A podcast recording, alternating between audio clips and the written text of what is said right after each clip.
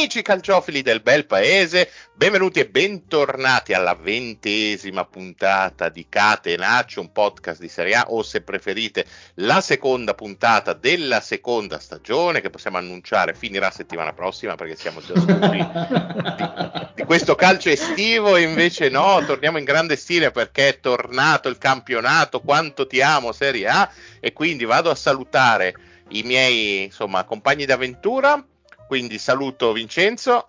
Ciao Mario, sei un grande. Ciao. No, no, tu, tu. A proposito di grandi, non posso che salutare.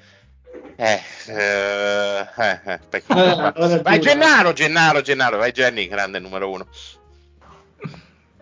Buonasera a tutti, diretta da Kabul. Ciao Gennaro, un saluto anche a Lupo. Buonasera a tutti, saluto anche Roy Hodgson un uomo che è qui stasera nonostante insomma le bizze familiari avute in settimana. Ciao, ciao Lorenzo, spero che sia tutto risolto. Buonasera, buonasera a tutti. Non saluto nessuna compagine, visto che il mondo mi volta le spalle, io volto le spalle a lui, come suggeriva Timon nel Re Leone. Ma anche tua sorella volta le spalle, a quanto pare, aia, voglio aia, dire. Aia, aia, aia. Occhio che qua stoppo la registrazione, ce la vediamo. Un saluto a Bolsa Ciao a tutti, com'era bello il calcio senza il campionato, eh? Invece niente. Eh, invece siamo le, tor- le carrellate, i racconti, le live Davvero. su Instagram. Invece. Esatto, esatto. Last but not least, l'eroe di tutti i giochi. Ciao Dario. Ciao a tutti, buonasera a tutti e buon campionato a tutti, come diceva un grandissimo del passato, ma soprattutto stop piracy. Questa qua è una grande citazione, però che è un cross podcast, quella del buon campionato. Eh, eh beh. Allora, nella seconda parte avremo un ospite incredibile, parleremo di un argomento che non vi rivelerò anche perché è già scritto nel titolo e nel, nel, insomma, nella descrizione di puntata, quindi seconda parte dedicata all'amatissimo fantacalcio, però insomma, per la prima volta in questa seconda stagione dobbiamo eh, insomma, onorare le nostre tradizioni e quindi torna finalmente dopo, dopo la lunga pausa il ciao mi chiamo, Dario sei contento? Sono felicissimo, non vedevo l'ora, soltanto che per questa occasione devo purtroppo registrare una mancanza da parte dei gruppi organizzati che non si sono appunto organizzati per un cazzo per farmi in bocca al lupo e quindi allora, stasera combatterò da solo. Allora ti, del tifo. Ti, ti, tolgo un punto dalla classifica. Ma sono già, cosa, quindi... sono già ultimo, come è possibile? No, eri, sì, eri ultimo pari merito, adesso sei ultimo da solo a zero. Perfetto, per, perfetto. perfetto, perfetto così. Allora, oggi un bellissimo ciao mi chiamo, non so cosa avevo in testa quando ho scelto questo giocatore. Mm, non me lo ricordavo neanche, perfetto, va bene. Quindi ciao a tutti. Ciao. Ciao. Allora, posso dirvi subito così che ho una cosa in comune con l'ospite di stasera non ve lo aspettavate. Eh? E vi dirò di più, sono anche mancino. Vincenzo! Ah no, ce l'ho no. io! No, Ciao, beh. mi chiamo Osvaldo. Mm, ok, capisco cosa vuol dire. Osvaldo era destro, però eh, mi ah, dispiace deluderti.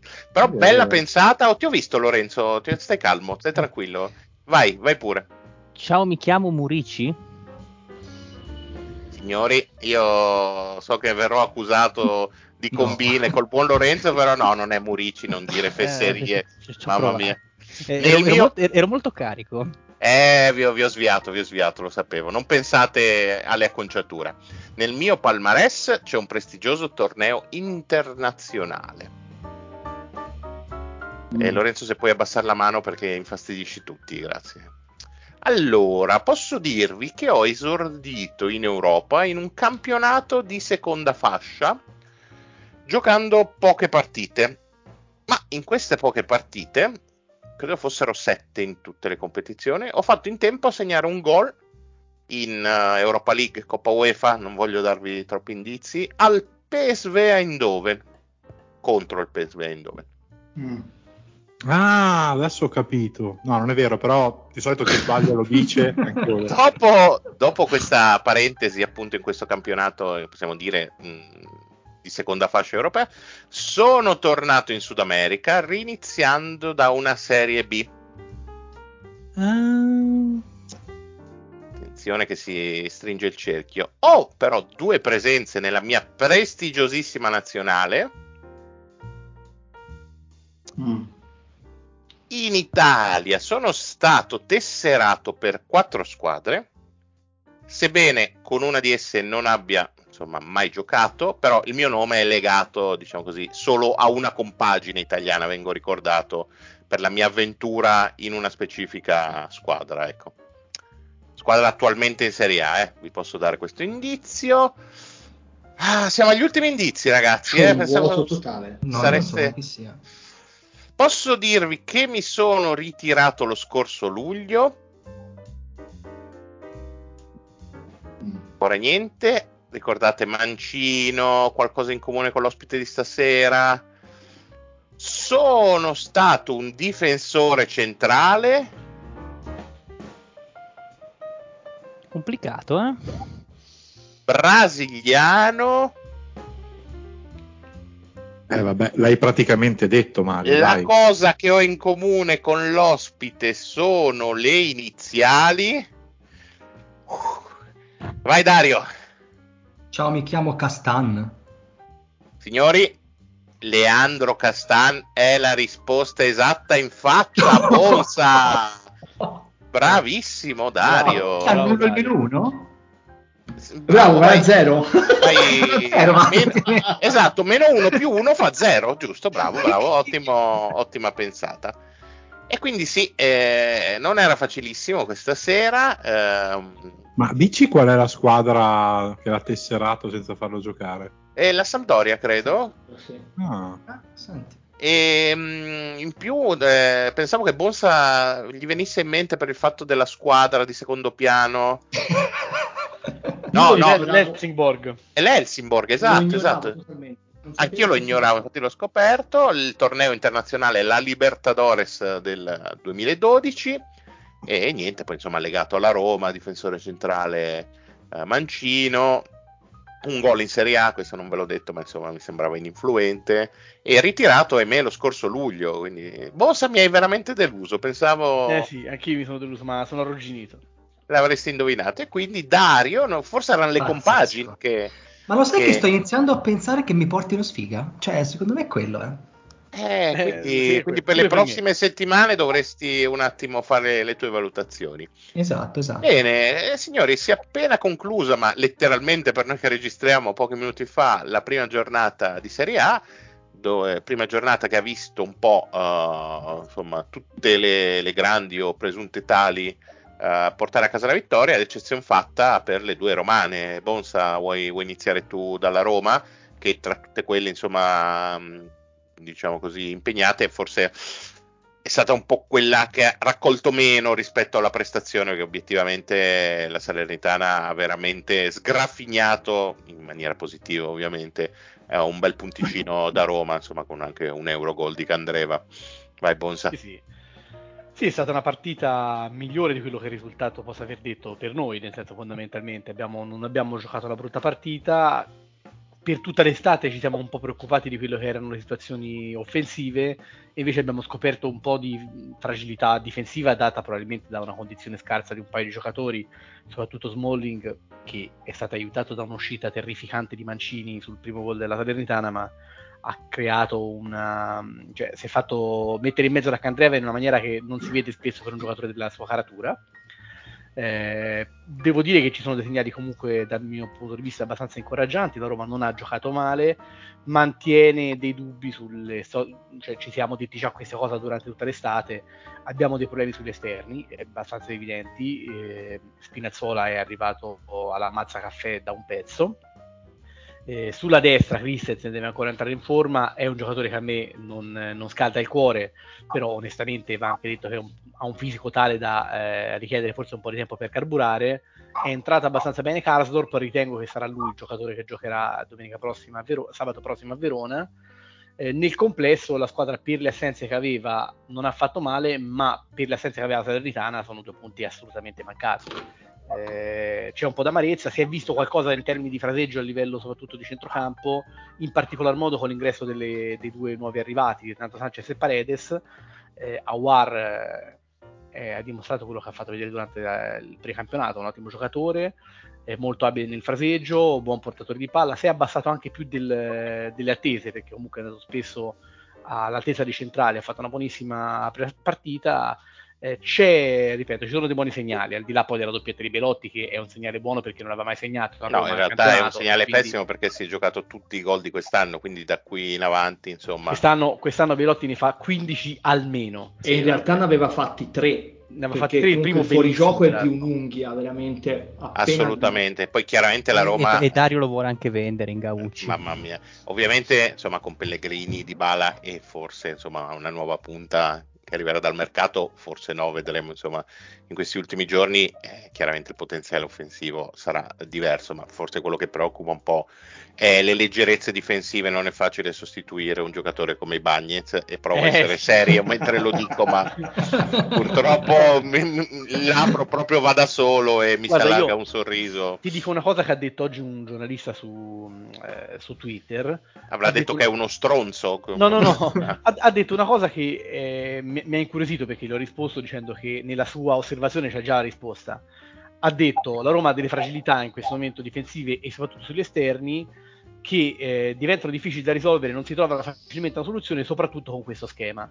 Secondo me già in questa frase c'è la soluzione, ovvero si potrebbe pensare di poter cambiare modo di giocare.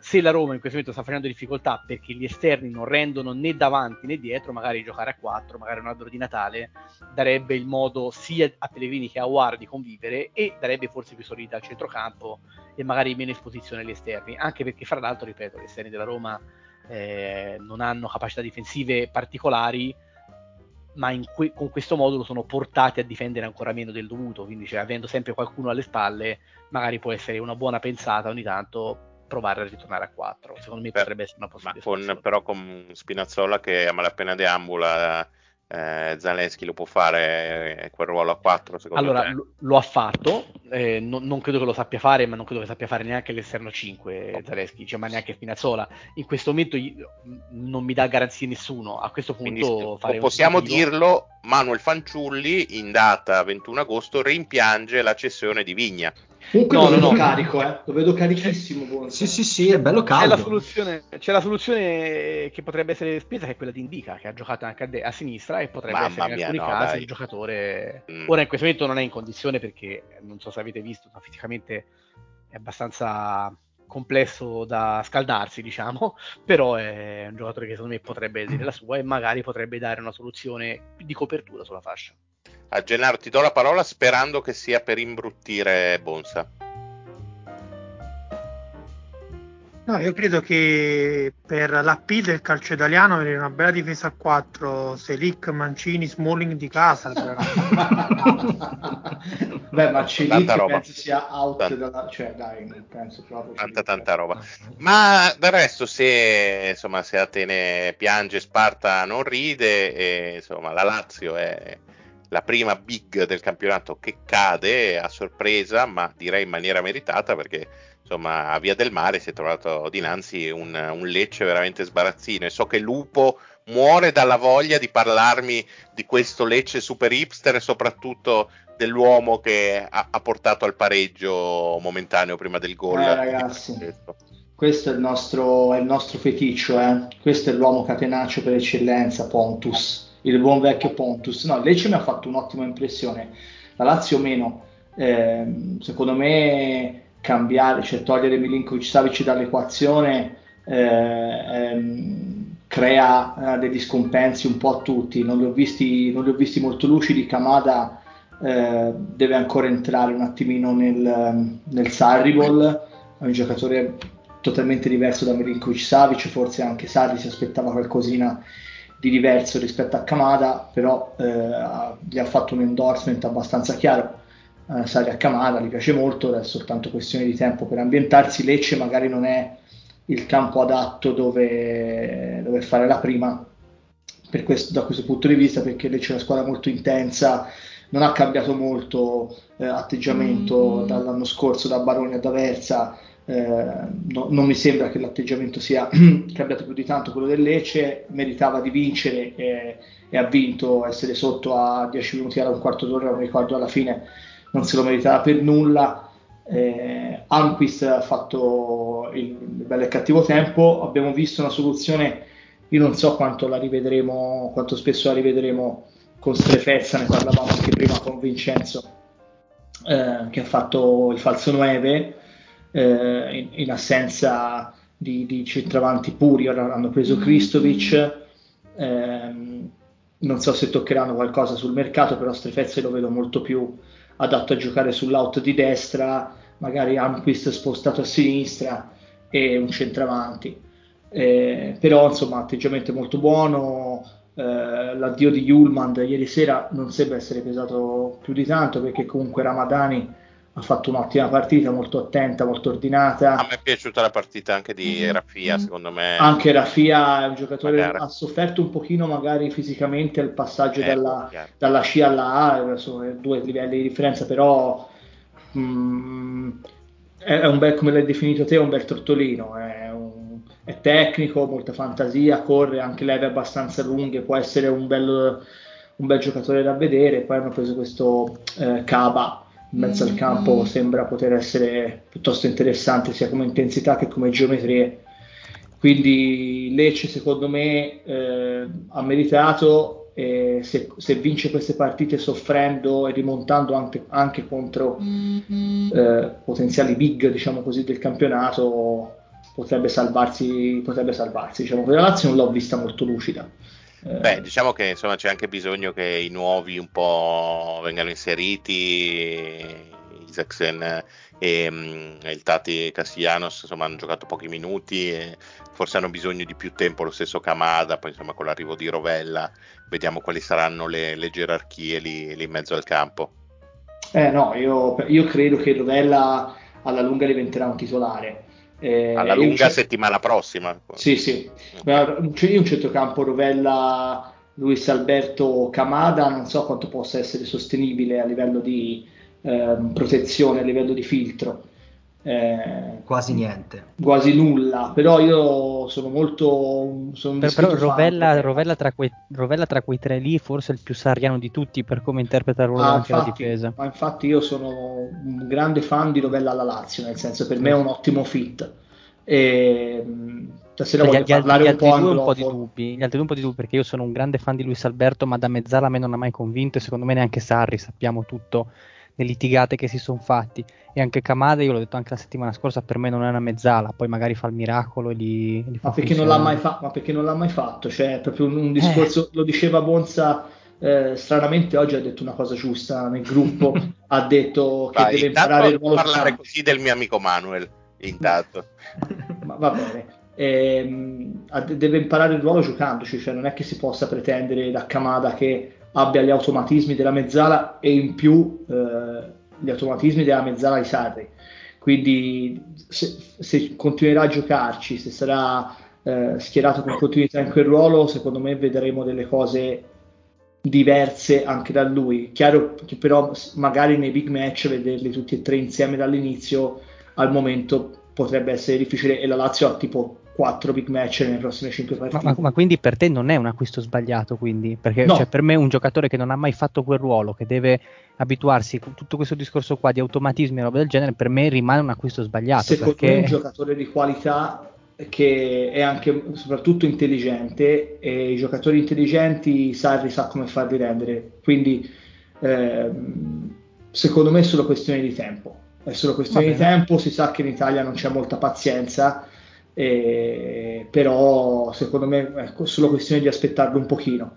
Chiaro che non, una, una, squadra che è arrivata seconda l'anno scorso eh, per migliorarsi deve vincere lo scudetto, paradossalmente magari non è il giocatore che ti cambia, cambia le sorti, però io un centrocampo così sono curioso di vederlo soprattutto a livello di convivenza di quei tre lì, anche perché poi le, le riserve eh, sono Vesilo e Basic per le mezzali e Cataldi per quanto riguarda Rovella, quindi diciamo che i, i tre con maggiore qualità sono quei, quei, quelli lì. Ok. Senti, amico Manuel, che cosa vuoi dire dei, degli amati cugini?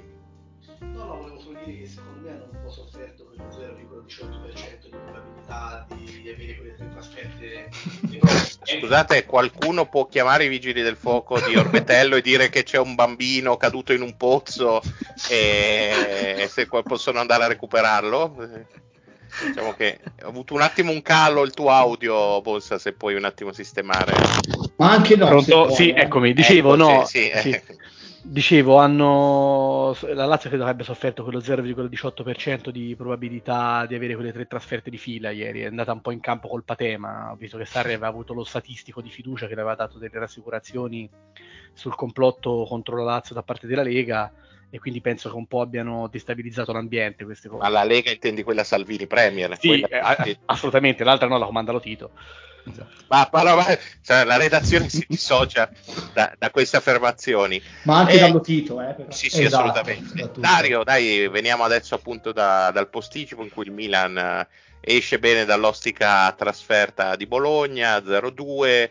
Uh, in gol insomma l'eterno Giroud e il, il, nuovo acquisto Pulisic che insomma soprattutto nel primo tempo ha fatto un'ottima impressione un buon Milan però uh, diciamo che il Bologna ha dato filo da torcere è una squadra che comunque sappiamo ha delle qualità importanti ma allora intanto partiamo dal presupposto che è Pulisic No, no, allora, sì, no, sì, allora sì, dobbiamo litigare. Perché è americano e quindi è Pulisic e basta.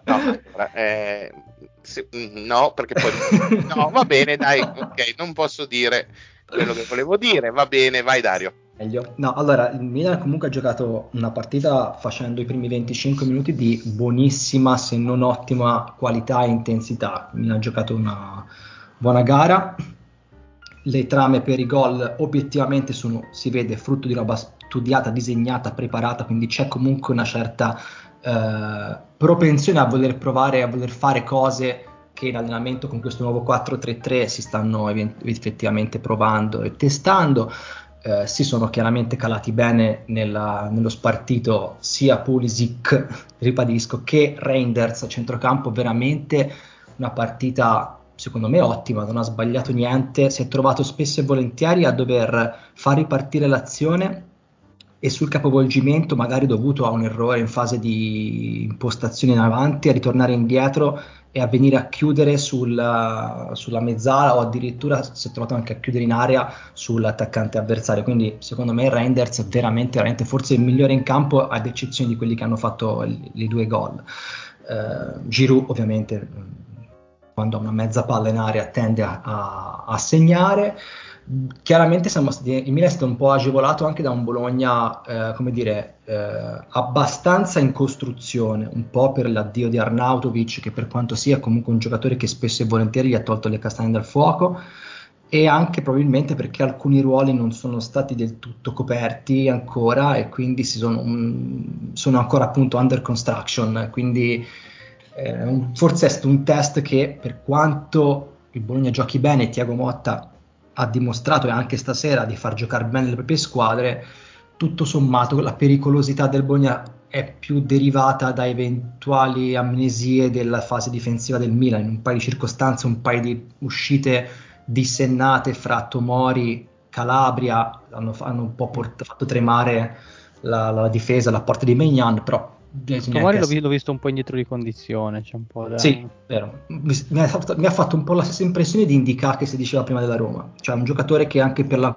qualità fisica che ha fa un po' fatica ad entrare diciamo, nella condizione ideale per potersi esprimere secondo le sue qualità. Poi che non sia onesta non lo scopriamo oggi, però se sta bene fisicamente Tomori è un giocatore che dà sicurezza ah. anche per i recuperi che è in grado di fare, per la per come riesce a tenerti alta la difesa, anche, che non è poco. Ciò ha fatto una bella partita anche lui, senza dubbio. A me è piaciuta che si è visto ancora in maniera più estrema l'utilizzo soprattutto di Calabria e dei terzini che hanno giocato tanto, tanto, tanto dentro sì, rispetto, rispetto, al solito, soprattutto in costruzione, in costruzione dell'azione per dare una linea di passaggio in più. E poi mi piace questi, questi tre centrocampisti che sono molto intercambiabili per quanto Krunic abbia svolto un ruolo più presente davanti alla difesa, però... È presente 4... per modo di dire perché tutte le ripartenze era sempre me, fuori posizione. Ha mm, preso un, ti, paio ti, di... Ti, ti parlo di posizioni medie, diciamo, okay. come, come, idea, comunque c'hai ragione.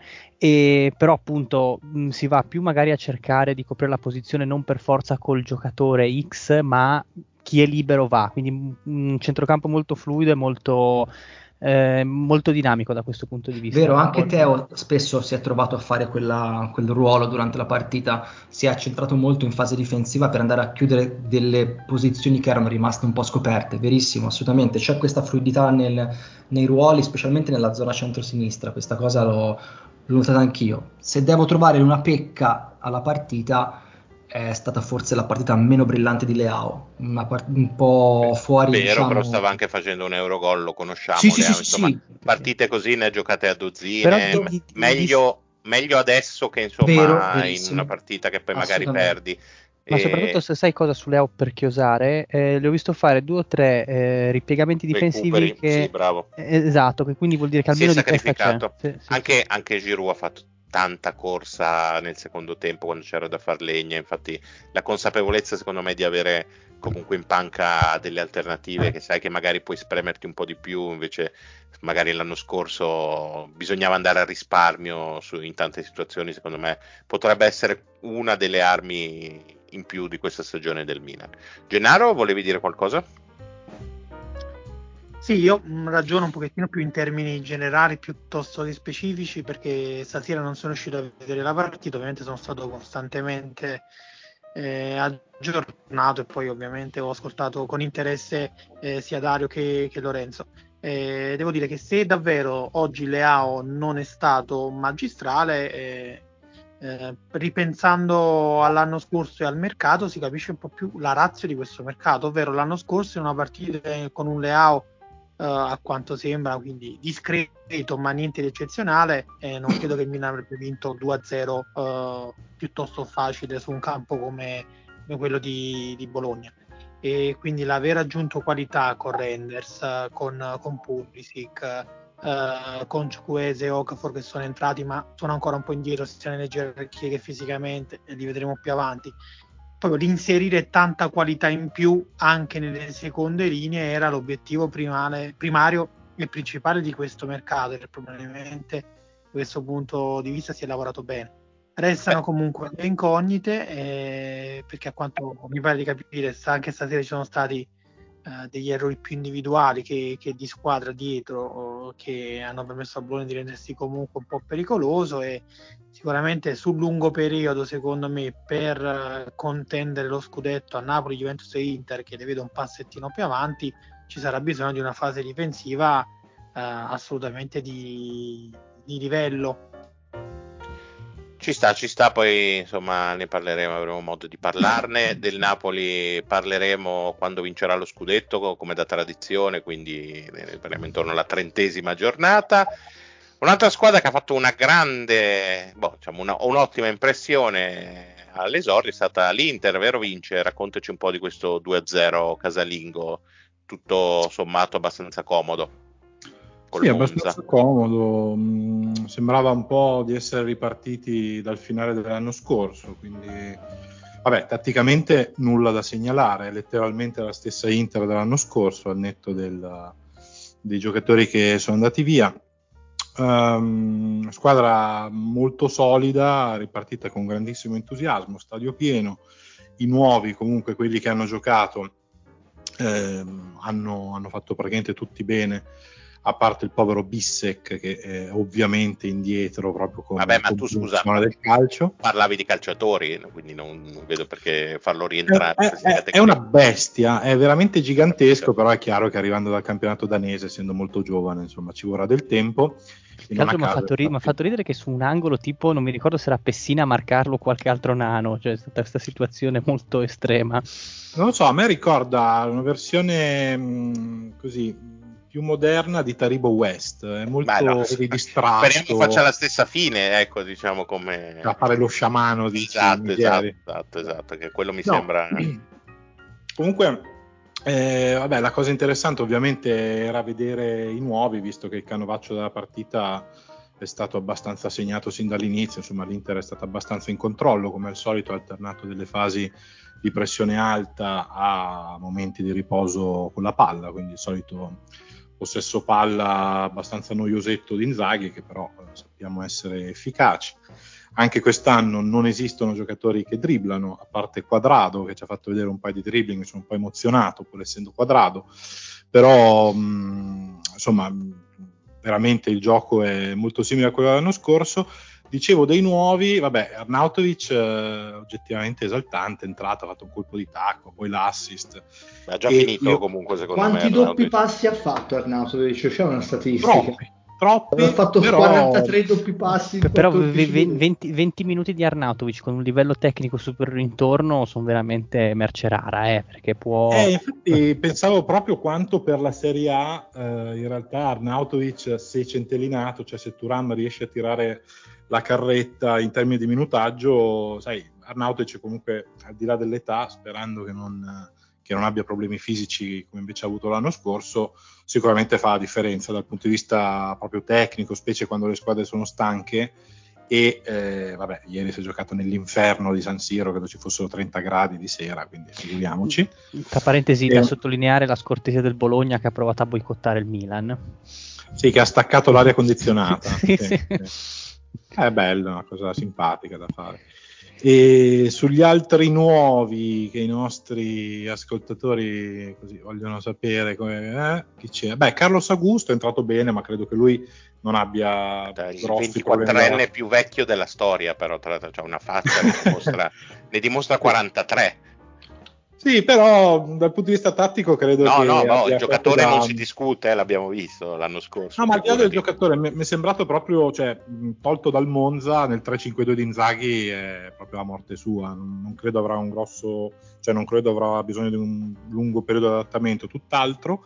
E Quadrado, scherzi a parte, è una variazione tattica, anche lui, insomma, netto dell'età e speriamo della condizione fisica, però un, um, potrebbe essere una variazione tattica tutto sommato interessante, soprattutto a partita in corso, perché è comunque uno che punta all'uomo, mentre Dumfries, che ieri ha fatto molto bene, eh, puoi, puoi, un, puoi, un intervistare al volo anche Quartarò, di cosa ne pensa lui dell'Inter, se, se riesce a fermare.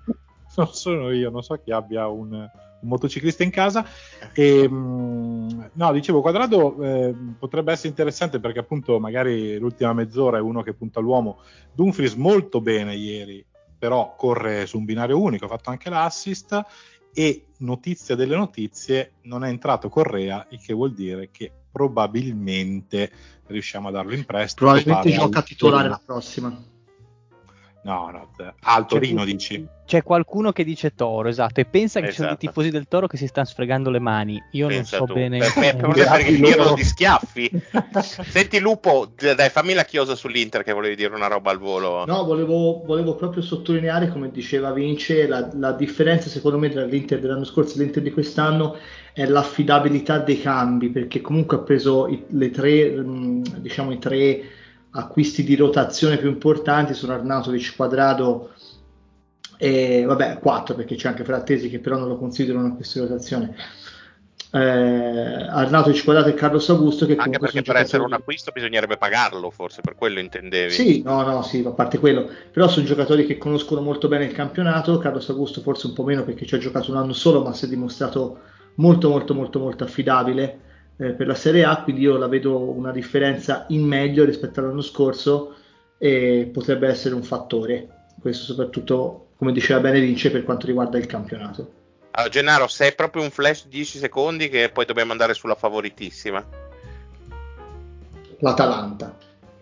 Sì, volevo chiedere proprio al volo, allora, quindi una risposta a flash a Nicola e Vincenzo, anche se non è semplice fare una risposta a flash su questa domanda, come eh, si pongono loro nei confronti della società anche considerando l'arrivo che sembra molto molto probabile di Pavard perché ho tanti amici interisti che si, sono, che si lamentano nonostante Pavard del mercato dell'Inter e tanti altri che invece dicono bene le condizioni economiche in cui ci troviamo è, è stato un mercato mm. più che buono ne parliamo, ne parliamo a mercato chiuso perché io fino all'ultimo non mi fido ci sta, ci sta, ci sta. E allora dai, Lorenzo, tu che ci hai giocato a mezzo stipendio, raccontaci di questo esordio sabaudo, imperiale, regale da, da stragrande favorita della Juve. Allora, vai, in un molto... campo storicamente ostico come quello di Udine, eh, per la Juve, sì. Ma per, per altre squadre sì, comunque. Per la Juve, per eh. la Juve. eh, allora, diciamo che eh, secondo me è stata una partita un po' drogata dal fatto che l'hai sbloccata dopo un minuto, perché per fare l'Allegri Ball è la cosa migliore del mondo, no? trovare un gol così da fuori area subito. Però non si è vista la solita Juve, forse anche spinta appunto dal vantaggio iniziale, perché ci sono state delle cose un po' diverse dagli anni scorsi. Uno su, tutti, su tutto l'impiego delle fasce, perché Kostic in questo momento nelle rotazioni è il terzo a sinistra ed è una roba impensabile considerando il Kostic dello, dello scorso anno fino a giugno. Si parla anche di possibile cessione, Giuntoli che dice nessuno incedibile, eccetera, eccetera. Eh, Cambiaso, secondo me, sta facendo fruttare quella che è stata la sua esperienza con Tiago Motta, che l'ha portato a giocare non su un binario esterno, ma su un binario molto centrale e si sta riproponendo in questo senso. Cambiaso ha giocato tanto dentro al campo, è venuto tanto a dialogare, spesso si è trovato anche sulla tre quarti a centro del campo in posizioni inusuali, diciamo, per, per, per, un esterno. UEA non è stato cavalcato troppo, secondo me, però eh, è un giocatore che ha gambe, è un giocatore che può dare grandi soluzioni da quella parte alla Juve. E proprio a livello di intensità, a livello di eh, alzare tanto il pressing, andare a, a, cercare di riconquistare palla alta, la Juve mi è sembrata molto molto pronta e tonica, anche con la difesa Bremer molto più a suo agio rispetto all'anno scorso. Secondo me manca ancora un regista perché Locatelli, io lo dirò fino alla nausea, non è un regista e davanti alla difesa ha tanti limiti perché proprio nella, nella, nel fare le giocate semplici da regista, nel fare gli scambi a due, i tocchettini, le aperture lo vedo con dei tempi di gioco un po' lenti e, però nonostante tutto la Juve anche sulle, sulle mezzali a centrocampo mi sembra, mi sembra fisicamente mi sembra che fisicamente possa reggere per tutta la stagione. Ne parlavo con dei miei amici juventini, mi dicevano proprio questo: il fatto di non avere le coppe. Dicevo, ma è sostenibile questa cosa nel lungo periodo del calcio d'agosto? E molti mi dicevano: no, secondo me è sostenibile perché comunque a livello fisico si può concentrare su un impegno a settimana e quindi eh, il dispendio di energia è minore. Bisogna le ultime operazioni sul mercato perché in questo momento, come vi dicevo, Kostic sembra, sembra essere sulla via di casa e può darsi che non lo sostituiscano neanche perché col singolo impegno avendo già Ealing, Cambiasso, UEA, Cambiasso se è buona, Cambiaso, UEA sembra che si voglia fare con questi e c'è fiducia, c'è fiducia perché molti, cioè erano anni che non si vedeva una, una Juve vincente 3-0 il primo tempo con questo livello di, di intensità di gioco. Su Vlaovic non mi esprimo perché secondo me è ancora presto, però il fatto di aver segnato, seppur su rigore, gli dà un boost mentale e Chiesa l'ho visto bello incazzato, cioè proprio desideroso di rivalsa. Speriamo proprio... perché abbiamo bisogno di lui eh, alla Gaucci, assolutamente, sì. l'anno sì. della rinascita. Dell'altra grande favorita, l'Atalanta, insomma, penso parleremo settimana prossima perché non prometto niente, ma posso darvi già per certo che avremo in puntata De Ketelare e stiamo solo un attimo... Pensavo Gasperini, stavo già rassegnando il... No, no, no, vediamo un attimo come, come ci non mettiamo è stato, con l'interprete. Non è stato menzionato il fatto che ha esordito Zemura, che mi sembra forse la, la cosa principale della partita. Ma i nostri ascoltatori lo sanno già perché uscirà insomma qualcosa su Instagram. Sui social, ok assolutamente. Ed ecco, qui ci ha raggiunto, come vi dicevo, l'ospite di questa settimana, un ospite assolutamente di prestigio.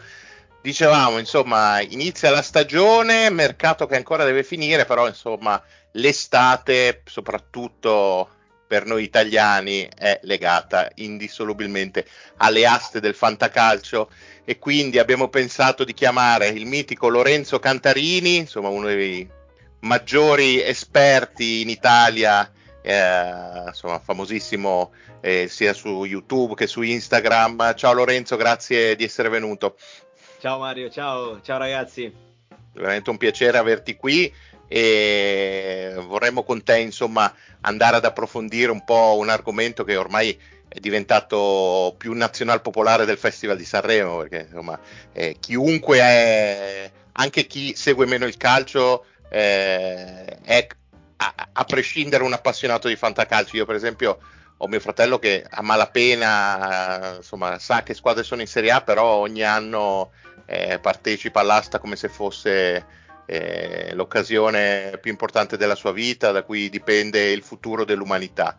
E quindi ti chiedo, Lorenzo, intanto eh, di raccontarci un po' quello che fai, ehm, insomma, dove possono trovarti i nostri ascoltatori, se, insomma, eh, sei abbastanza famoso, ecco, diciamo così, nell'ambiente tra i content creator a tema fantacalcio. Eh, allora, io sono principalmente un, uh, uno youtuber, un, um, un, un fanta youtuber, ormai si, um, ci chiamiamo. Eh, ho un canale YouTube che si chiama come me, Lorenzo Cantarini, per imitare appunto di, di grazie. Grazie, grazie.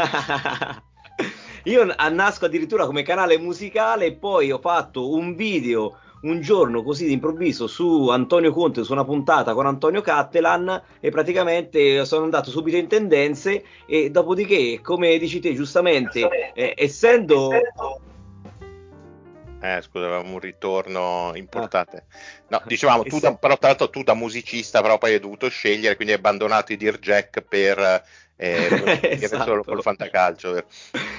Assolutamente sì. E poi alla fine, visto che comunque sia, come dicevi te, il fantacalcio è uno sport nazionale popolare, veramente, perché ne partecipano veramente tutti e mi sentivo anche abbastanza bravo nel fantacalcio, ho cominciato a dare consigli fantacalcio, il canale è cresciuto a dismisura e quindi mi sono ritrovato mio malgrado a essere diventato uno dei, tra virgolette, maggiori esperti di fantacalcio d'Italia.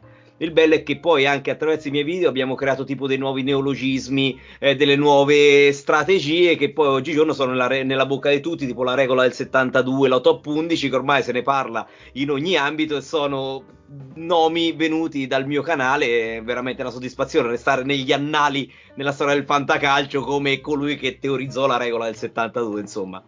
Non avrei mai pensato. Ma, ma per chi non la dovesse conoscere, vuoi, vuoi spiegarci al volo di che cosa si tratta? Beh, semplice, la regola che usiamo praticamente tutti, eh, eh. vedendo durante la stagione chi fa due gol di media per tutte quante le partite alla fine vince il campionato e dunque quando vado a schierare la formazione mi prendo la fantamedia solitamente prima prendevo la fantamedia eh, del giocatore poi invece ho deciso di guardare la fantamedia dell'ultimo mese del giocatore e andare a sommare le fantamedie dei miei giocatori e cercare di creare una squadra che riesce ad arrivare a 72. Solitamente con questo metodo si riesce ad arrivare a 72, dunque a due gol nella giornata e con due gol, due gol, due gol, due gol durante tutto l'anno si vince il campionato. Quindi boh, avete capito, ascoltatori, che l- Lorenzo l'abbiamo invitato perché è, è, uno che non è a bolla esattamente come noi, insomma, e se ne fai di una formula matematica una questione di vita, non puoi che essere adatto al nostro podcast. Senti, ma da, da quanti anni è che hai questo canale YouTube? 5 anni, musicale e 12 anni, ma tipo facevo le parodie dei puffi, quindi direi lasciar perdere, non sono no, scusate, bolla, ma, per, ma, perché lo scopro ora? Ma perché non l'abbiamo invitato sì. prima come ospite esperto di puffi? Perché io quella è una sì, cosa esatto, che avrei esatto, voluto no, sentire. Sì, no, vale a vedere, cioè, canzoni, cioè, facevo canzoni goliardi, che insomma una canzone di un, un, folletto che ha tutta quanta una storia con dei maghi, insomma, veramente, e dopodiché invece sono passato al fantacalcio, insomma, da 5 anni. Senti, ma eh, immagino che per te questo sia il periodo un po' più caldo dell'anno, magari insieme a, al mercato di riparazione. Dice la verità, eh, ormai eh, hai solo persone, anche amici, che ti contattano unicamente per chiederti chi schierare. Ormai la tua vita è quello. Sì, assolutamente. Ormai per me questo mese è soltanto fantacalcio. Ti dico solo che a Ferragosto ero in piscina c'era uno che dava i palloncini ai bambini, va da mio figlio, gli dice tieni il palloncino e a me mi chiede del fantacalcio, mi chiede. Io così volevo solo un palloncino blu per mio figlio, invece sono stato lì a parlare mezz'ora delle strategie del fantacalcio, quindi è un periodo veramente assurdo. Ma eh, parlavi prima di, di, questa figura nuova, no? il fanta youtuber, eh, ormai sembra di aver capito che siete anche una comunità eh, bella attiva e bella insomma importante. Eh, ma eh, come la vede le persone al di fuori questa cosa? Sai che c'è sempre un po' di ostracismo verso tutto quello che magari non si capisce come possono essere i content creator sia su Twitch che su YouTube stesso, gli stessi influencer su Instagram. Per chi eh, usa magari i social in maniera diversa, questo è, è un po' un, un giocare, mentre immagino che per te sia praticamente quasi una professione. Diciamo. Sì, per me, sì, per me praticamente sì, una professione, anche perché l'impegno che ci mette è proprio quello di una professione.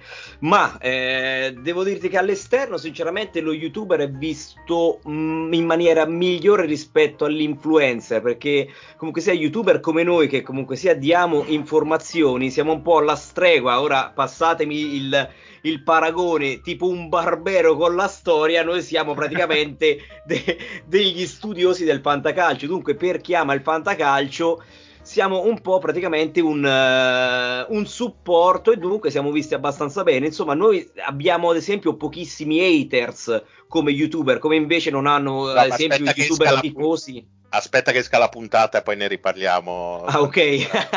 Noi abbiamo Marione che è una calamita per gli haters. Mamma mia. Ah, ok, perfetto. Poi invece magari hanno gli altri youtuber calcistici dove vedo sotto i commenti che c'è veramente di tutto. No, questa è veramente una soddisfazione. Siamo, andiamo in giro, siamo riconosciuti. Noi siamo un po', diciamo, la televisione. Ho fatto ultimamente un incontro a Milano con altri influencer e mh, mm, TikToker, insomma eh, di questo mondo calcistico e fantacalcistico e io ero tra virgolette il volto più conosciuto tra tutti quanti perché i tiktoker o, o influencer è vero li vedi 30 secondi e basta se guardi me vedi un video di 20 30 oggi sono fatto uscire un video di un'ora e 20 su tutte e 20 le squadre della Serie A. Dunque siamo diventati veramente dei volti per quanto riguarda il fantacalcio e tutto ciò è molto bello non pensavo mai ti riconoscono per strada è veramente bello quindi insomma è, è, un progetto da parte tua che hai intenzione di portare avanti ancora per molto tempo. Diciamo, mi sembra che l'entusiasmo non ti manchi da questo punto di vista.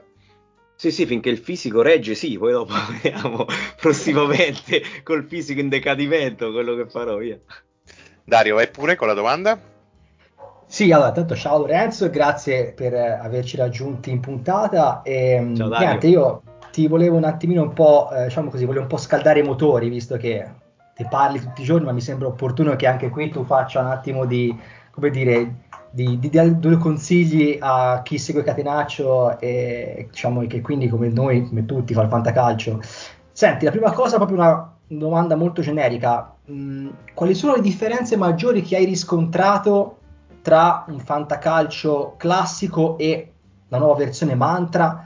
E quale, fra quale delle due diciamo, hai più propensione a buttarti se fai più fantacalci classici o, o più fantacalci mantra?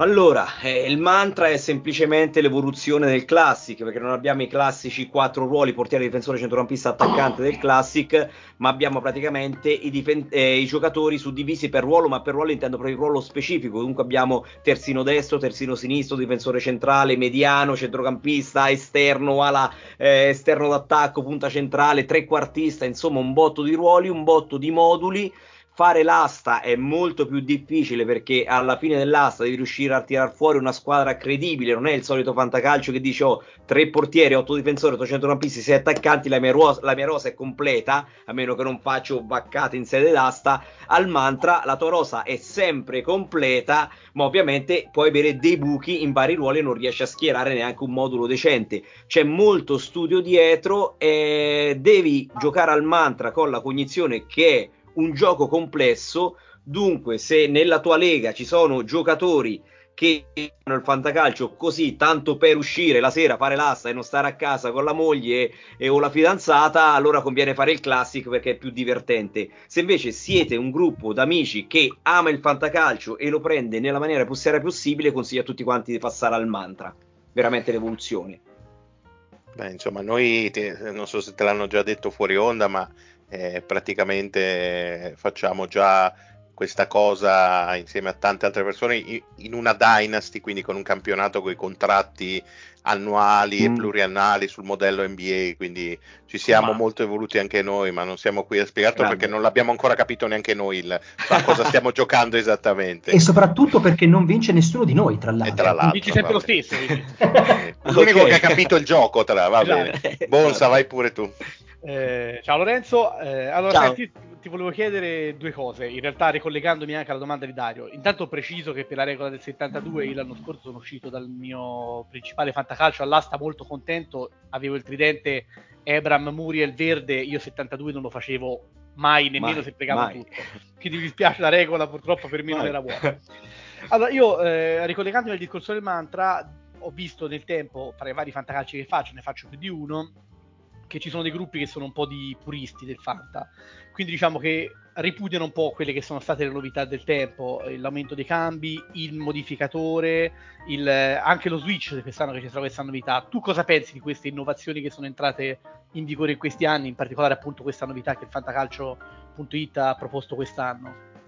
Allora, parliamo sempre appunto di puristi. Io da purista posso essere d'accordo con chi dice che tre cambi sono sufficienti, che la panchina a 7 è sufficiente o addirittura che cinque attaccanti sono sufficienti perché il sesto slot d'attacco diventa molto spesso quell'attaccante a uno che si prende per tra virgolette fortuna e che poi ti diventa il diavolo Onzola dell'anno scorso. Detto questo, è anche vero che ricordiamo che in ogni lega c'è sempre chi a gennaio, a febbraio inizia a mollare un po' la presa e ci ritroviamo a fine anno con quella squadra che non consegna la formazione, si prende la formazione magari della settimana prima, oppure consegna la formazione così tanto per, e magari gioca in 10 le ultime partite e va a falsare dei campionati. A me purtroppo mi è successo l'anno scorso anche in un fantacalcio tra youtuber, dove non avevamo eh, il cambio modulo e quindi mi sono ripromesso da quest'anno di andare a prendere solo fantacalcio col cambio modulo perché in questo modo è vero che aumenta aumenta un pochino la componente, diciamo, eh, di imprevedibilità e non va a premiare quello che studia, ma è anche vero che andiamo così a togliere il discorso di squadre non consegnate o formazione in 10 nelle ultime giornate, soprattutto quando ci sono un botto di turni infrasettimanali, cosa che quest'anno fortunatamente non abbiamo, ma che l'anno scorso ne abbiamo avuti 5, dunque è andato a falsare un po' il campionato. Certo. Gennaro, so che avevi tante domande per Lorenzo, tu che sei insomma anche tu discretamente malato di fantacalcio. Innanzitutto saluto, saluto Lorenzo. Sì, eh, sicuramente la, il fantacalcio è la, è la, è la passione di, tut, di, tutti noi, di chi, chi, ama il calcio, ma anche il fantacalcio. Prima si parlava un po' di, di puristi. Eh, io con, con, alcuni amici apparteniamo a una scuola talmente vecchia che l'hanno chiusa, tant'è che giochiamo questo Fanta dal 96-97, più o meno avevo 10 anni e avevamo come budget 10.000 lire e ancora oggi facciamo l'asta con 10.000 lire, è proprio grande. Massimo. E volevo dirti appunto parlando de, dell'asta, dell'asta iniziale, un po' come la, come, come la gestisci tu e come consigli di gestirla, ad esempio dividendo il budget per, per ruolo e se ovviamente eh, la prepari così, eh, cosa ti fa uh, poi ti indirizza ad allocare un tot crediti per ruolo piuttosto che un altro. Diciamo di un fanta, uh, di un fanta possiamo dire classico, quindi eh, magari con modificatore difesa e assist senza tante altre cose che poi volendo si possono sempre aggiungere, sono mille milioni. Sì, ok, allora sì, eh, io tendenzialmente eh, guardo un pochino le statistiche della stagione precedente, tipo ho visto l'anno scorso che le punte centrali, a parte un paio, hanno totalmente fallito. Andando a studiarmi i campionati degli, ehm, delle altre nazioni d'Europa, ho visto che c'è stato uno stop, diciamo, delle punte centrali che è avvenuto prima in Liga, poi è venuto in Premier e poi è venuto l'anno scorso in Italia e in Bundesliga. Non vorrei che quest'anno ci sia lo stesso stop per le punte centrali, dunque meno gol da parte delle punte centrali, più gol da centrocampisti esterni d'attacco.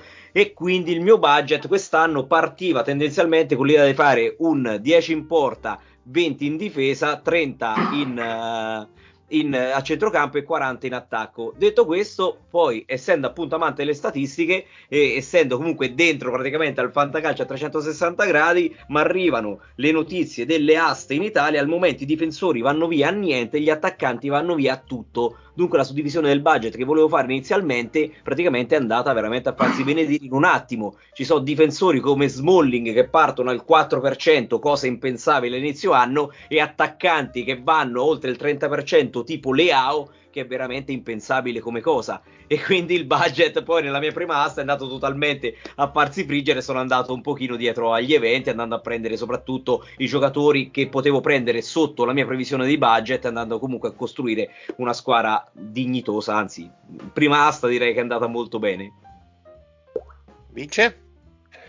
Allora Lorenzo, fino adesso abbiamo scherzato, eh? abbiamo fatto insomma un po' di domande così di riscaldamento, adesso voglio passare alle cose serie e quindi ti chiedo, visto che come noi insomma fai fantacalcio da tanti tanti anni, se mi fai una top 3 di colpacci che hai fatto, anche di, di roba veramente vecchia se te la ricordi, ma soprattutto la flop 3 perché eh, tutti noi no, viviamo il fantacalcio con l'angoscia ogni volta che ci aggiudichiamo un giocatore di averlo pagato tanto per poi vederlo floppare e al contrario, come dicevi tu, magari dei fantacalci invece ti vengono svoltati dalla sesta punta presa, presa uno. Esatto, allora uno dei maggiori colpi che ho fatto è stato Tony alla Fiorentina, quell'anno del record di gol, ovviamente il fantacalcio stravinto. Un altro colpaccio che mi ricordo molto lontano, eh, ragazzi. Penso il primo e il secondo fantacalcio che ho fatto fu Corini al Chievo rigorista, preso a uno. Che batteva tutto, fece... sì, bellissimo. Mamma mia, che bei ricordi. Gran colpo. Bat... esatto, ma è anche quel fantacalcio vinto grazie a Corini e poi Milito al Genoa. Milito quando tornò eh. al Genoa e lì anche altro fantacalcio vinto alla grande. E come flop, eh, come flop, allora io anche per look ero un, uh, un amante calcisticamente di Osvaldo e quindi Osvaldo molto Aia. spesso e non eri il esatto. solo, eh? Non eri il solo, c'ero anch'io. Eh, c'ero anch'io. Vedi, eh, e Osvaldo molto spesso è stato un po' un flop. A rimorchio con Osvaldo, molto spesso puntato su destro, non alla Noma, ma destro che mi fece vincere un fantacalcio, tra l'altro, con una tripletta a Cagliari eh, quando stava alla Roma, che però poi me ne ha fatti perdere altri.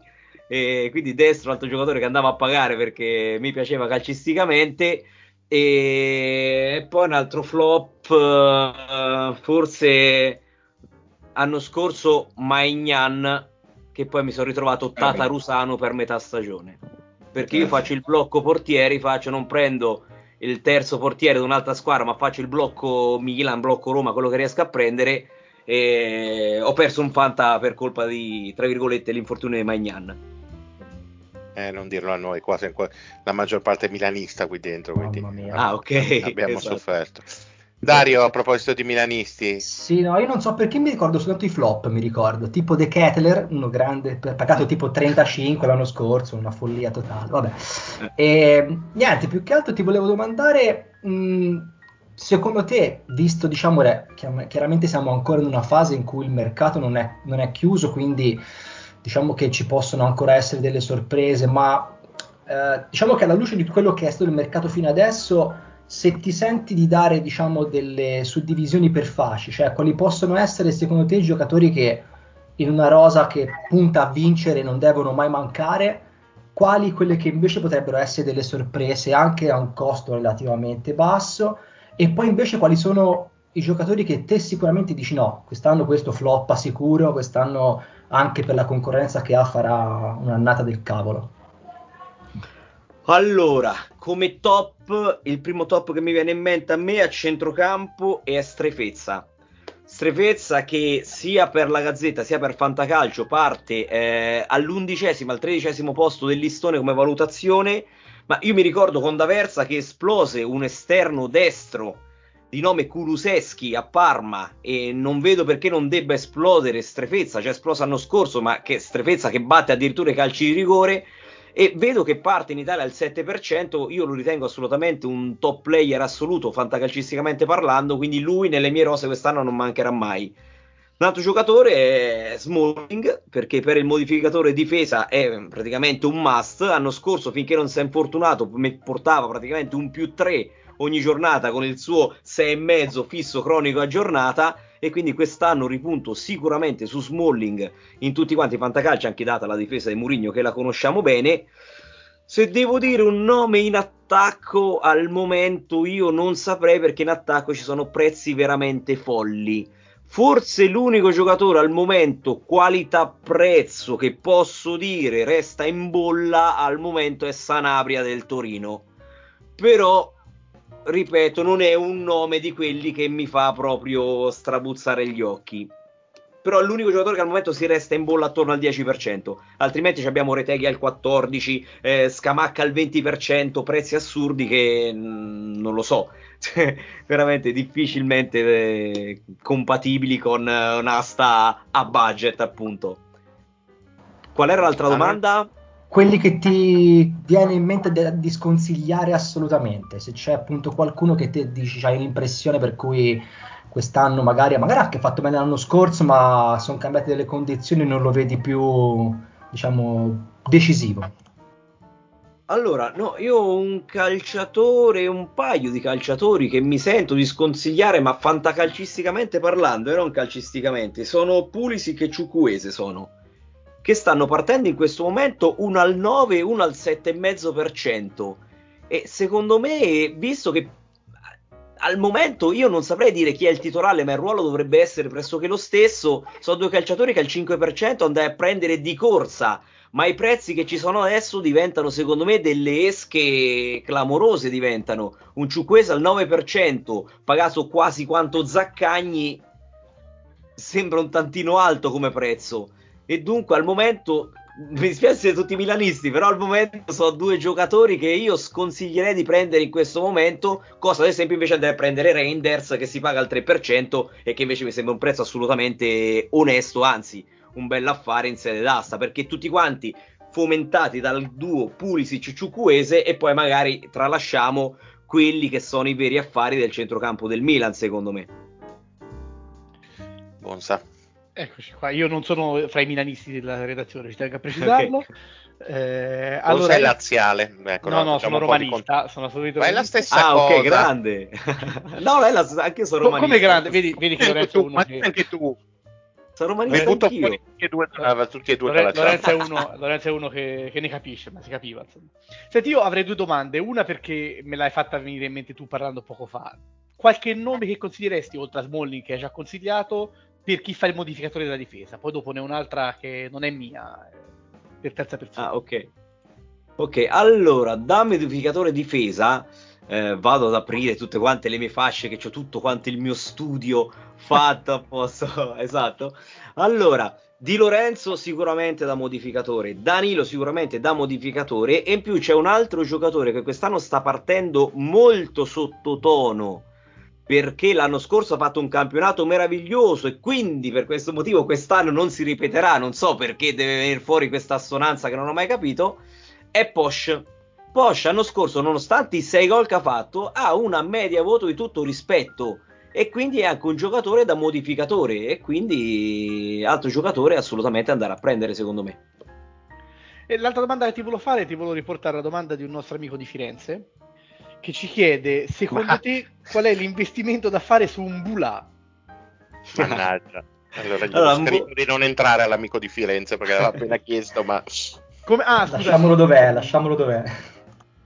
Mbula è bellissimo perché Mbula praticamente è, è lo spartiacque tra un'asta tra youtuber e un'asta tra amici. Mbula in Italia parte allo 0.9%, nell'aste tra youtuber parte al 4%. Dunque, probabilmente in noi c'è de- de- de- della follia, c'è in noi. Però, ragazzi, se pensiamo un esterno che comunque sia ha fatto l'anno scorso 6 gol, quanti Ciucuese, ricordiamolo, che dovrebbe giocare titolare al Verona, che parte a 0,9%, mi sembra molto basso. Io, sinceramente, un 3% ce lo butto tutto quanto, ce lo butto. Perfetto, grazie. Jenny? Sì, mi trovo molto d'accordo su una delle cose eh, dette da Lorenzo un po' in chiaroscuro, ovvero che eh, alla fine tutti i, giocatori so- tutti i giocatori sono buoni al giusto prezzo e, e, quando vanno oltre il loro reale valore invece non diventano, anche se sono fortissimi nel calcio reale, poi non, non diventano eh, utili per, uh, per, il, per il fantacalcio. Ad esempio, da milanista sono pazzo di Leao e spero di riuscire eh, a prenderlo, parto per prenderlo in tutti i fanta, però ovviamente se va oltre una, una certa cifra lo, lo, mollerò serenamente perché comunque bisogna cercare di, eh, di fare questi, questi, ragionamenti. Oppure ad esempio vabbè, facendo vari fanta con tanti amici eh, tifosi del Napoli, i giocatori del Napoli sono inavvicinabili. Eh, non soltanto Simene e Quaraschele ma anche lo stesso di Lorenzo citato prima da Lorenzo, eh, di Lorenzo da Lorenzo giustamente. Eh, i giocatori del Napoli sono inavvicinabili, gli attaccanti dell'Atalanta. Uh, leggevo un anzi ho visto un tuo video in cui dicevi che tra i giocatori che più stanno andando oltre il loro valore reale è Lukman uh, sì. della, dell'Atalanta. Io i giocatori gli attaccanti dell'Atalanta non li, non li prenderei mai perché con, con Gasperini diventa difficile sapere chi gioca chi non gioca. Magari può servire un po' lo switch da questo punto di vista però ho fatto questo preambolo per chiederti sempre, perché poi a me interessa, io sono un po' quello più fissato sull'allocazione dei crediti, le strategie per l'asta e via discorrendo, se cosa cambia tra classic e mantra. Tu dicevi eh, solitamente vorresti dividere 10, 20, 30 e 40 nei quattro ruoli per un classic. Per il mantra ci sono ancora anche segmenti eh, ad un livello inferiore, quindi magari in quei 20, quel 20% per i difensori, che ne so, eh, un po' in più per i terzini, un po' meno per i centrali e vi riscorrendo poi per ogni ruolo, quindi ci sono anche segmenti più bassi.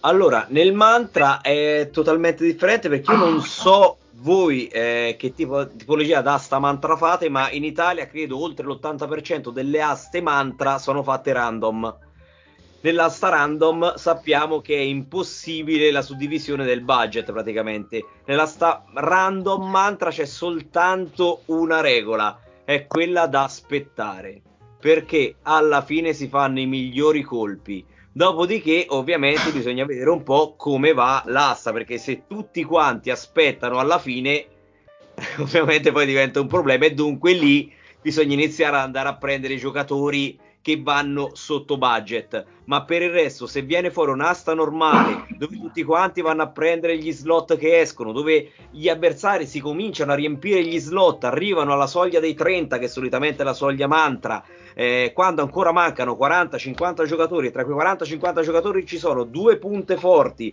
un centrocampista di prima fascia, due difensori di seconda fascia, è lì che si vanno a fare gli affari. Dunque, per il mantra una sola regola, aspettare, perché solitamente l'asta è random. Allora, prima di ridare la parola a Vincenzo, è tornato dalla sua lunga pausa anche Lupo, che è proprio quello della domanda su un Bulà, Lorenzo, se se lo È, la, se è l'amico di Firenze di cui parlavo prima. Sì. Esatto, Bonza, esatto. Bonza vuoi veramente ucciderti. Ciao Lorenzo. Lupo, Ciao. vuoi entrare a gamba tesa o ti informi prima su cosa è già stato detto? Dai, forse oh, è meglio, faccio parlare Vincenzo. Eh, Vai, vai, Vince. No, guarda, ma io ho due domandine veloci veloci per Lorenzo. La prima è se la pensa come me su Frattesi, perché tu prima parlavi giustamente di come valuti no? anche quanto possa costare un giocatore, ovviamente rispetto alle statistiche della stagione precedente. Frattesi è uno di quei casi in cui però si va da una media squadra a una grande, quindi bisogna un po' farci la tara. In particolare Frattesi eh, gira quella che secondo me è un po' una leggenda metropolitana quest'estate, cioè che sia eh, di fatto l'alter ego di Barella e che potrebbe far fatica a giocare. Ma chi è che le dice queste minchiate? Tu Mario, tu continuamente ah, okay. lo dici. sembrava in effetti. Adesso ti voglio dimostrare che una persona capace, che in realtà non è così. No, Lorenzo, ti volevo chiedere questo perché, mh, mm, nel senso, Frattesi ha caratteristiche forse quasi uniche per il campionato italiano, no? ha delle, delle statistiche in fase offensiva molto particolari, un giocatore molto verticale, che si inserisce tantissimo, eccetera. Come lo vedi? Cioè, quindi che valutazione gli daresti ad oggi? Se secondo te, al di là poi dell'aspetto prettamente fantacalcistico, eh, andrà bene, può andare bene all'Inter, quindi giocando anche insieme a Varella? Questa è la prima domanda. E un'altra flash invece sul centrocampo della Lazio, la Lazio ha fatto parecchie cose, ha venduto Milinkovic che è stato riferimento per tutti i fantallenatori per molti anni, però secondo me ha comprato un paio di giocatori parecchio interessanti, anche lì volevo capire cosa ne pensava. Allora, per quanto riguarda Barella Frattesi, ci ho fatto un video apposito appena arrivato Frattesi perché ero andato a guardare la hitmap dei due giocatori e effettivamente la hitmap era la stessa. Dopodiché eh, il mio pensiero era uno dei due deve spostarsi sul centro-sinistra. Chi va sul centro-sinistra essendo tutti e due destri? Eh, la risposta me l'ha data Mancini in nazionale. L'ha fatti giocare insieme in Nations League contro la Spagna e Barella è andato sul centro-sinistra. Dunque, in quel caso lì, secondo me, per abilità di tiro, visto che con tutte le difese a tre in Italia, chi gioca sul centro-sinistra si trova a tirare contro il centrale, si trova a tirare, mentre chi gioca sul centro-destra ha più spazio per tirare la porta più libera, Frattesi eh, potrà portare un numero maggiore di gol di Barella, secondo me. Il problema di Frattesi più che altro era Samarzic, che dovrebbe ricoprire per sta poco lo stesso ruolo, ma ha saltato Samarzic, per me Frattesi è assolutamente al momento uno dei top player del centrocampo in Italia. Diglielo a Mario, diglielo a Mario proprio, rivolgiti a lui. No, resto convinto che giocherà a Barella invece, perché mi sembrava di aver visto nelle amichevoli che invece Inzaghi li facesse giocare al contrario rispetto a Mancini. Però io insomma, se l'Inter fallisce, sicuro non mi strappo le vesti anche. Bisogna vedere se arriva qualcun altro al centrocampo lì. Al momento certo. presumo che, che, dovrebbero giocare così. Io ho visto un amichevole ma giocava Barella centro-sinistra, però non l'ho visto sì, tutto. Fatti, so... eh, li ha fatti giocare entrambi, sai, sinistra. Esatto. Li sta, evidentemente li sta proprio provando. Esatto, infatti li sta provando, presumo. E per quanto, ri... invece, Camada e per quanto riguarda la Lazio, io ho la mia idea che per me lì è stato ceduto uno dei pochi giocatori che permetteva a una squadra di giocare in 12 che era Milinkovic Savic, perché Milinkovic Savic era, credo, uno dei pochissimi centrocampisti in grado di fare le due fasi di centrocampo nella maniera più incredibile possibile. È arrivato Kamada, che io quando è arrivato pensavo che fosse il sostituto di Luis Alberto, perché le caratteristiche sono pressappoco quelle. Luis Alberto aveva fatto quel post su Instagram, dico vabbè Luis Alberto se ne va in Arabia, arriva Kamada e poi al posto di Milinkovic Savic arriva qualcun altro. Invece al momento sembra che giocheranno Kamada, Luis Alberto con Rovella o Cataldi come mediano. Boh, non lo so. Vediamo Sarri sicuramente è molto più capace di me, quindi credo che riuscirà a farli girare bene. Se girano diventano un crack a centrocampo perché hanno tutti e due gol, inserimento, assist, eh, so bravi insomma, deve reggere certo, Rovella in mezzo, Cataldi deve reggere molto. Se, se, l'esperimento non andasse c'è sempre Vesino comunque che secondo me potrebbe essere un bel sostituto e potrebbe essere una bella sorpresa al fantacalcio quest'anno. Ricordiamo che Vesino da 11 anni va sempre in gol, quindi... Un gol bello lungo quindi. Vabbè. Esatto. Lupo, tu hai qualche curiosità? Io sono entrato adesso, non so se avete già parlato di Mbula. Eh, già capitato, eh, sì. È già capitato. Allora, allora ho una curiosità sul, sull'attacco dell'Udinese, non so se avete già... Vai, vai, vai, vai pure. Perché eh, si parlava tutta l'estate che si parla di eh, Beto come possibile eh, acquisto del Napoli, poi è stato in, uh, in, orbita Inter, poi si è parlato del Milan. Alla fine sembra che, uh, almeno di guizzi degli ultimi, degli ultimi giorni, rimanga. Eh, c'è Lucca eh, e c'è Brenner che è un mio pupillo, i ragazzi lo sanno, però al momento Brenner non so se ha avuto eh, ancora dei postumi dall'infortunio di, eh, dal quale poi, eh, se, col quale si era fermato in MLS, ma non ha ancora giocato un minuto nel precampionato. Te come li vedi? Nel senso, poi c'è da capire anche eh, come ruoteranno, oltre come ruoteranno loro, come ruoteranno quelli intorno a loro, perché ritorna Deulofeu, c'è Success, eh, c'è questa incognita Pafundi. Vorrei capire un po' secondo te come Sottil, per il quale io non ti nascondo, non nutro quasi nessuna stima, mm. riuscirà a, fa- a incastrarli bene. Sì, e poi soprattutto c'è Toven in questo momento, cioè, che Toven mi sembra il più in forma il più in forma tra tutti quanti. E al momento io credo che l'attacco sia Beto Toven al momento aspettando Delofeu poi dopo non so al, quando tornerà Delofeu dipende da come si sarà comportato Toven perché al momento c'è la dichiarazione di Beto che dice che con Toven si trova benissimo. Dunque al momento sicuramente l'attacco sarà tra loro due. Toven sembra ritornato quello ai tempi dell'Olympique quindi vediamo. A me un giocatore è sempre piaciuto particolarmente perché era uno dei pochi in grado di saltare l'uomo da fermo quindi un giocatore che non so se tornerà a quei livelli, ma comunque sia era un giocatore d'assoluto valore. Vedremo quello che succede. Non so se Sotti riuscirà a far giocare sia Delofeu sia Toven dietro Beto. È vero che Toven quest'estate è stato provato anche come mezzala, ma non credo che sia il ruolo suo, sinceramente.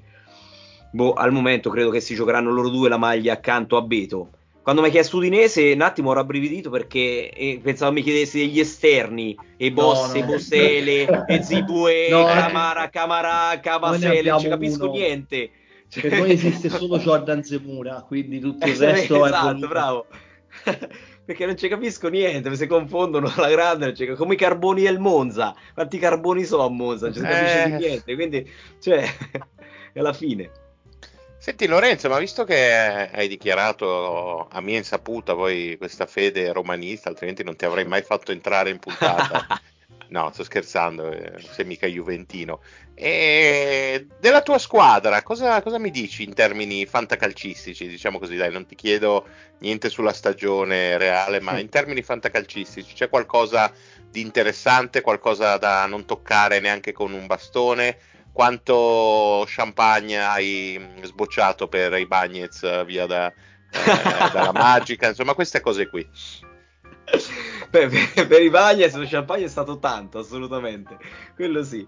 Beh, della Roma, fantacalcisticamente parlando, beh, c'è Smalling che è una certezza assoluta. In più ci sono Mancini. Iorente quest'anno è partito molto bene, sicuramente meglio di Indica che non ci ha capito niente ancora di come funziona la difesa della Roma. Rui Patricio è un portiere ottimo se hai il, modifica- se hai il, il più uno del clean sheet perché ti porta a casa un botto di più uno eh, e si spende relativamente poco, è il sesto portiere più pagato, quindi si prende a un prezzo abbastanza contenuto. Per il resto eviterei Pellegrini perché non batte rigore, non batte le punizioni, parte al 7% in Italia, non capisco perché, vedendo Pellegrini 7%, Rabiot 5%, non riesco a capirlo sinceramente, poi da romanista, eh, quindi figurati. E una sorpresa posso dire che c'è questa UAR che è partito alla grandissima precampionato, c'è una classe sopraffina e poi c'è questa idea del Murigno di questo attacco leggero di Bala, UAR e Sharawi, visto che stenta ad arrivare eh, la prima punta e quindi non lo so, vedremo, vedremo quello che succede. Su Awar sinceramente in pensierino ce lo sto facendo. Ma e, e, visto che hai avuto modo di, di, vederlo insomma tutto l'anno, ce la farà quest'anno Belotti a portare a casa almeno un più 3 oppure è un'utopia? Spero di sì perché nel primo fantacalcio che ho fatto me l'hanno lasciato tipo a 3 crediti su 500 e quindi l'ho preso. quindi spero di sì, spero vivamente che ci riesca quest'anno. Comunque è partito bene nel precampionato, qualche gol l'ha fatto, quindi dai, speriamo bene. L'ho preso anche a Fantalistone, da tifoso e da fantallenatore, non posso che tifare per il Gallo. Grande, grande. Senti, ma eh, visto che è entrato Lupo, che insomma è il nostro uomo che scova un po' i talenti nascosti, vuoi farci tu qualche nome di giocatori di cui non abbiamo mai sentito parlare, ma su cui già a primo impatto con la Serie A si potrebbe provare qualche scommessina? Stai voglio, molto attento. Voglio dei nomi allora, allora, ti dico subito, non dire a nessuno del Lecce perché sta no. tenendo gelosamente un nome ah, okay. per la nostra asta. Quindi, eh... Non puoi dire il terzino sinistro del Lecce di riserva, non Gallo okay. non dirlo. Non dirlo. Ti prego, Vabbè. non dirlo. Però qualcuno, vogliamo qualcuno che regali delle soddisfazioni. Allora, soddisfazioni potrebbe portarle Beuchema, potrebbe portarle del Bologna che questo eh, è l'endorsement, eh? È stato uno dei primi di cui abbiamo parlato nella nuova ah, presentazione, vedi? benissimo. No, no, ci dai solo che conferma della bontà di Lupo, quindi possiamo continuare a tenerlo. Esatto, soltanto che Tiago Motta ha detto che fino adesso non ci ha capito niente, manco lui di come funziona la difesa, quindi andiamo bene. Eh, un altro che potrebbe portare soddisfazioni potrebbe essere Colasinas, anche perché lì Bakker pure non ci ha capito niente e quindi Colasinas potrebbe fare il doppio ruolo sia di braccetto sinistro che di esterno sinistro e Colasinas c'ha pure un bel colpo di testa nei calci piazzati, quindi quello potrebbe essere un nome molto molto molto interessante. Altrimenti possiamo andare a Lecce, possiamo andare... No. Attento a quello no, che dici, però prova, prova, no, prova. No, assolutamente, assolutamente, assolutamente. non andiamo a Lecce, assolutamente. Ehm, no, vabbè, ehm, dai, secondo me... Dai. No, no, non lo dico. Secondo me potrebbe fare un bel campionato anche di Francesco quest'anno. Perché Ma l'allenatore? Ma no, l'attaccante, perché... No. Perché presumo che gli esterni del Lecce vadano alla grande. Visto che Strefezza tra i due è quello un pochino più difensivo, non vorrei che l'anno scorso ha fatto solo un paio di gol e ha fatto una stagione un po' così così, sempre titolare, eh, almeno, però ha fatto un paio di gol quest'anno, potrebbe rimpinguare un pochino il bottino. E poi, sinceramente, mi intriga questo caso del Frosinone a me. Mi intriga Eh, molto. Mi intriga forte. molto. Come direbbe Esatto, Vincenzo. Abbiamo solo accennato di lui, sì. Mi intriga molto, sinceramente. Per il resto, il Frosinone al momento non mi dà nessuna certezza se non caso. Anche questo Vernaze che sembrava fosse il nuovo Varaschele, ma al momento mi sembra che parta molto nelle retrovie. Dunque, Ecco, Anche lui è stato presentato da Lupo come il più grande fenomeno di tutti. No, in realtà Sì, da baraccone. E gli avevi, avevi già detto che in realtà sì, eh, non si sa assolutamente niente di lui, visto che esistono due filmati al mondo esatto. custoditi nei Nel musei vaticani. Nel mio computer, Esatto. gelosamente. Jenny, volevi Esatto. chiedere qualcosa? Sì, volevo fare innanzitutto a Lorenzo la domanda più importante, ci stiamo girando intorno, non l'abbiamo, fa- non l'abbiamo fatta ancora. Eh, Lorenzo, vai in bici tu?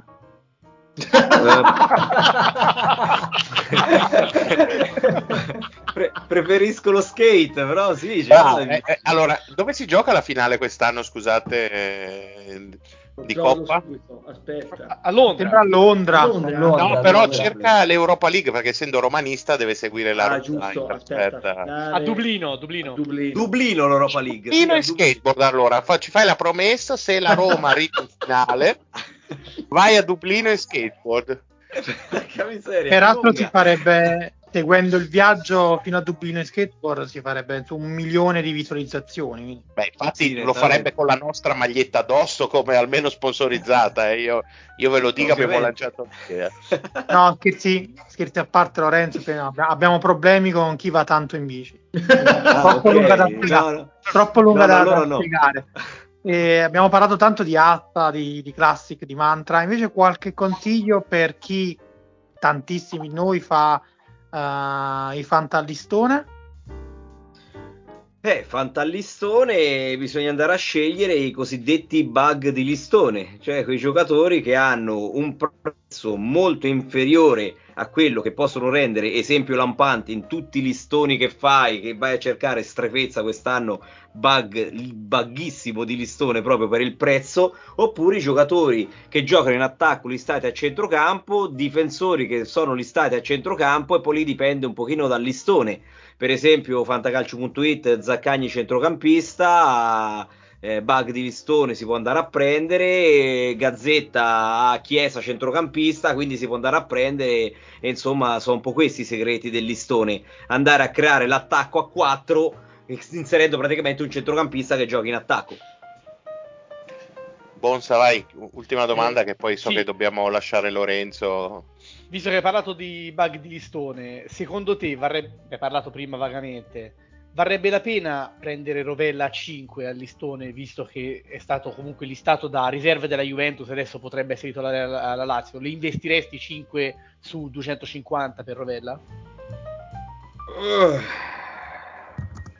Sì, voglio capire se è titolare. Perché a 5 magari c'è un Sulemana del Cagliari che ha la titolarità più certa. Se prendo un centrocampista a 5, probabilmente il mio sesto slot barra settimo slot mi deve garantire la titolarità. Quindi al momento forse andrei su Sulemana, andrei a 5. Perfetto. Senti Lorenzo, ti faccio io un'ultima domanda flash, eh, una risposta velocissima che non c'entra con Fantacalcio, siccome ne abbiamo parlato la settimana scorsa. Chi vince il campionato? Risposta secca. L'Inter. Bene, non sentirete mai più parlare di Lorenzo Cantarini, ringraziamo per essere stato qui. Lorenzo, veramente ci ha fatto un piacere enorme, soprattutto la tua competenza ha illuminato questa serata. Ci siamo veramente grati di aver grazie a voi, ragazzi. Grazie, Grazie, a voi, è un piacere, è stato un piacere.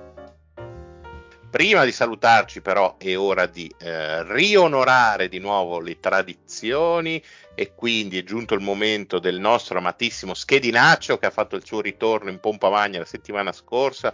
Un successo clamoroso, continuate a mandarci i vostri pronostici. Ci sono Lupo e Lorenzo che stanno impazzendo dietro il file Excel. Sì, sì, sì. So che Record abbiamo aperto, abbiamo aperto anche una posizione come segretaria e quindi mandateci i curricula, insomma, a- Siamo su LinkedIn. Al mio Instagram privato, Marione1184, se insomma siete delle giovani segretarie che hanno voglia di aiutarci con lo schedinaccio che insomma appazio- appassiona grandi Però cerchiamo anche segretari, quelli potete mandarli a manuel.fanciulli. Esattamente, esattamente. Allora, andiamo a ringraziare la nostra redazione betting che come al solito ha fatto un lavoro incredibile, inappuntabile. e chissà in quale senso lo stai dicendo. No, no, assolutamente fantastici e mm, li ringraziamo. Per questa settimana lo stipendio, insomma, se lo sono guadagnato, il loro lauto compenso. E, e quindi, dai, incominciamo con i pronostici. Allora, Vincenzo, mi dici. No, mi dici qual è la seconda lettera dell'alfabeto?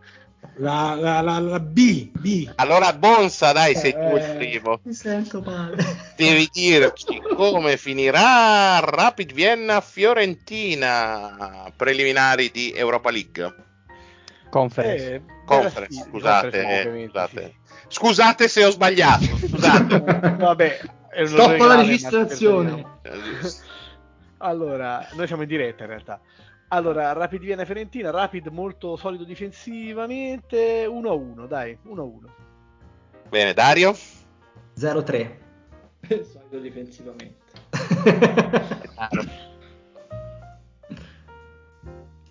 Gennaro. 1-3.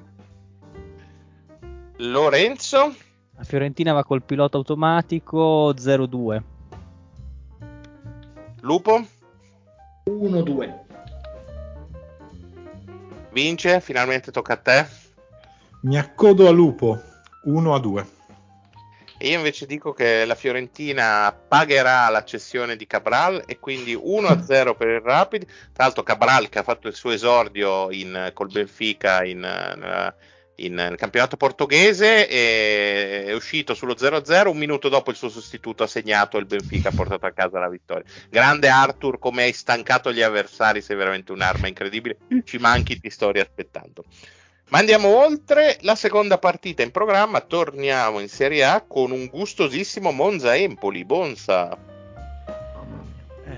Eh, bella partita. Partitona, eh. Maledetti. ma 2-0.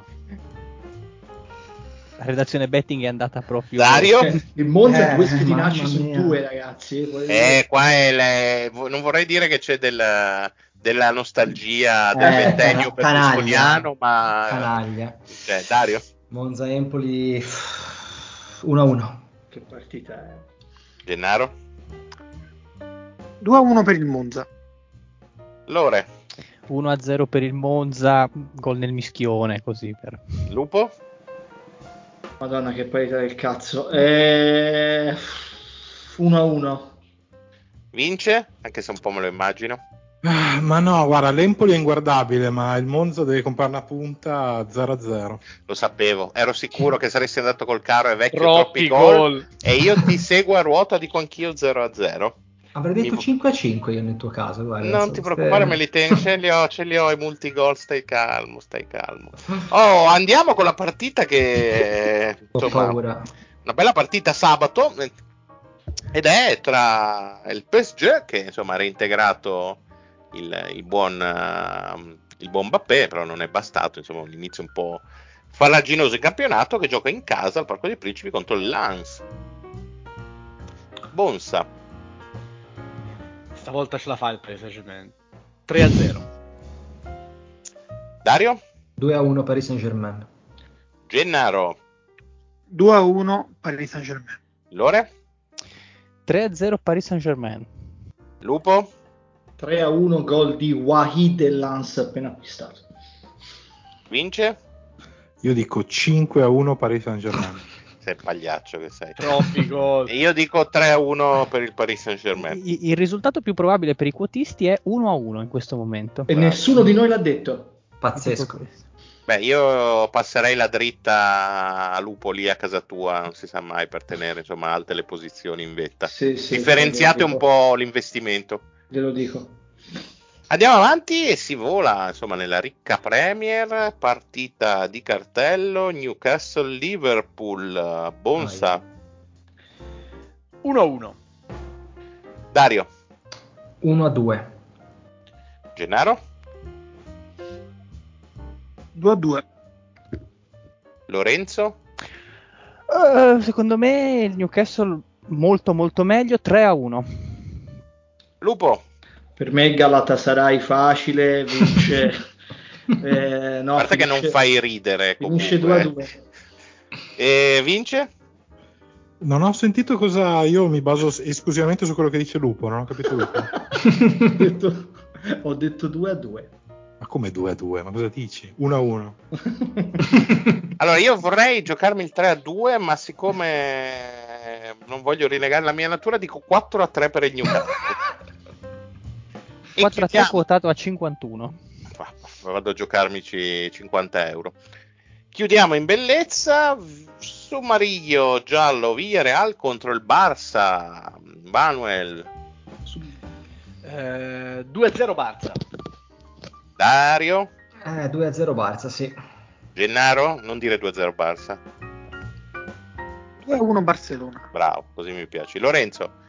Io qua voglio fare un po' una contrarian 1-1 non male. Lupo? 1 a 3. Vince?